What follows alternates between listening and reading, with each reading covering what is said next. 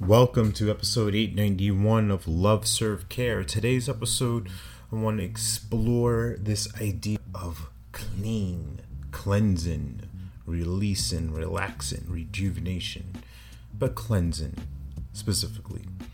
And what I mean by that is the thoughts, the beliefs, the things inside of us that get in the way of what we want and what we say we want.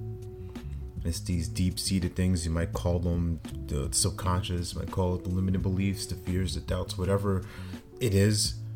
The it's the program, it's the thing that's been running you and runs all of us.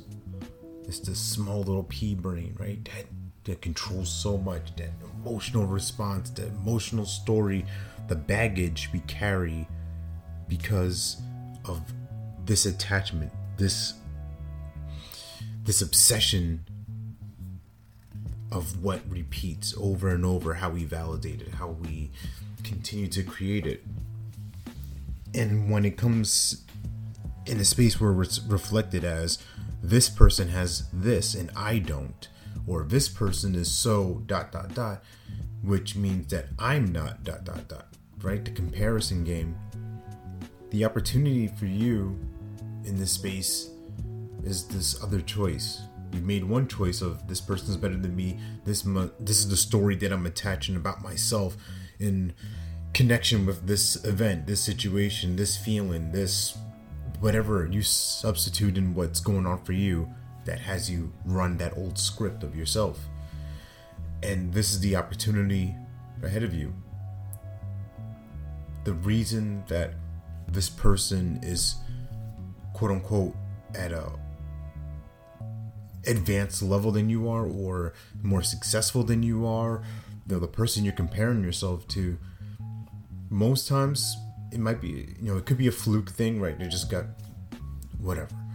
But for the most part if it's if you're really in in the game you're really in the race so to speak the reason why they're enjoying and they're winning quote unquote is because they're clearer.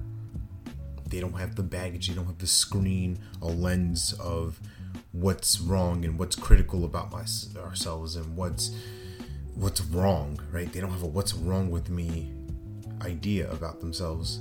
They're clear on who they are. They're clear on how they can help. They're clear on their purpose for what they're doing and how they're able to enroll people into their ideas into their programs into their services.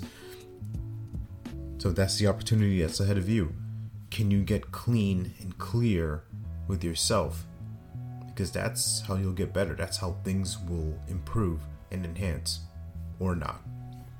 Remember, you're born to live your life in abundance. You're the master of your future, you control your freedom, and you have complete dominance of your thoughts, your emotions, and your habits. Take care. God bless. Stay blessed.